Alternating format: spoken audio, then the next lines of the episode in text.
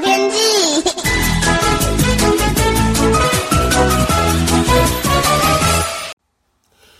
各位朋友好，我是彭启明。今天还是受到西南风的影响，西半部水汽是蛮多的，配合上海陆风的环流，从苗栗以南呢到屏东都有显著的降雨。其中较大雨势呢，集中在彰化到高雄附近哦。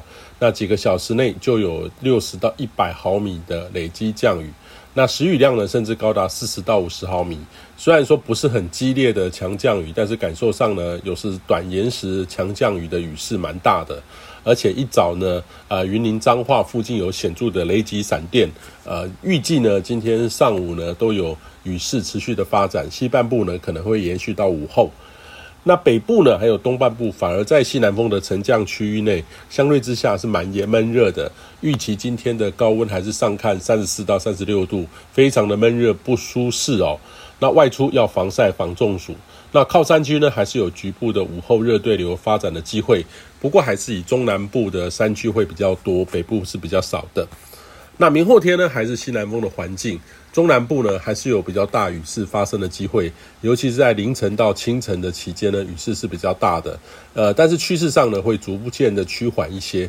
整体来说的话，水汽呢有逐渐减缓的一种趋势。那较大的这个改变呢，会在周四，也就是七月一号，呃，预期太平洋高压呢会显著的西伸过来。不过呢，这个是逐步发展的延伸。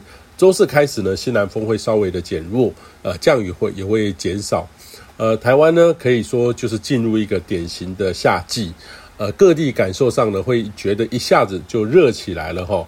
那这个在中南部呢感觉会特别的明显，呃，农民朋友呢要注意这样的这个气候环境的改变哦。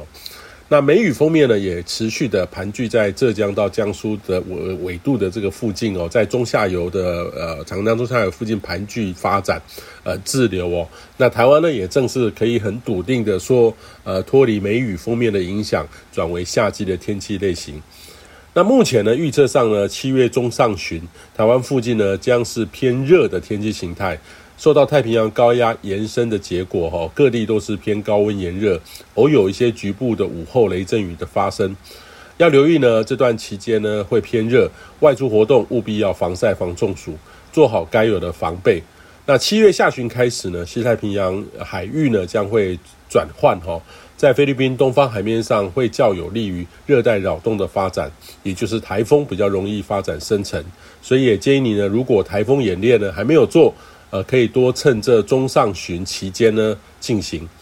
那今年的东太平洋呢，靠近赤道区域的海温，呃，目前已经回归正常哦，呃，不至于像去年呢偏向反圣婴，也发生七月没有台风的奇怪的现象。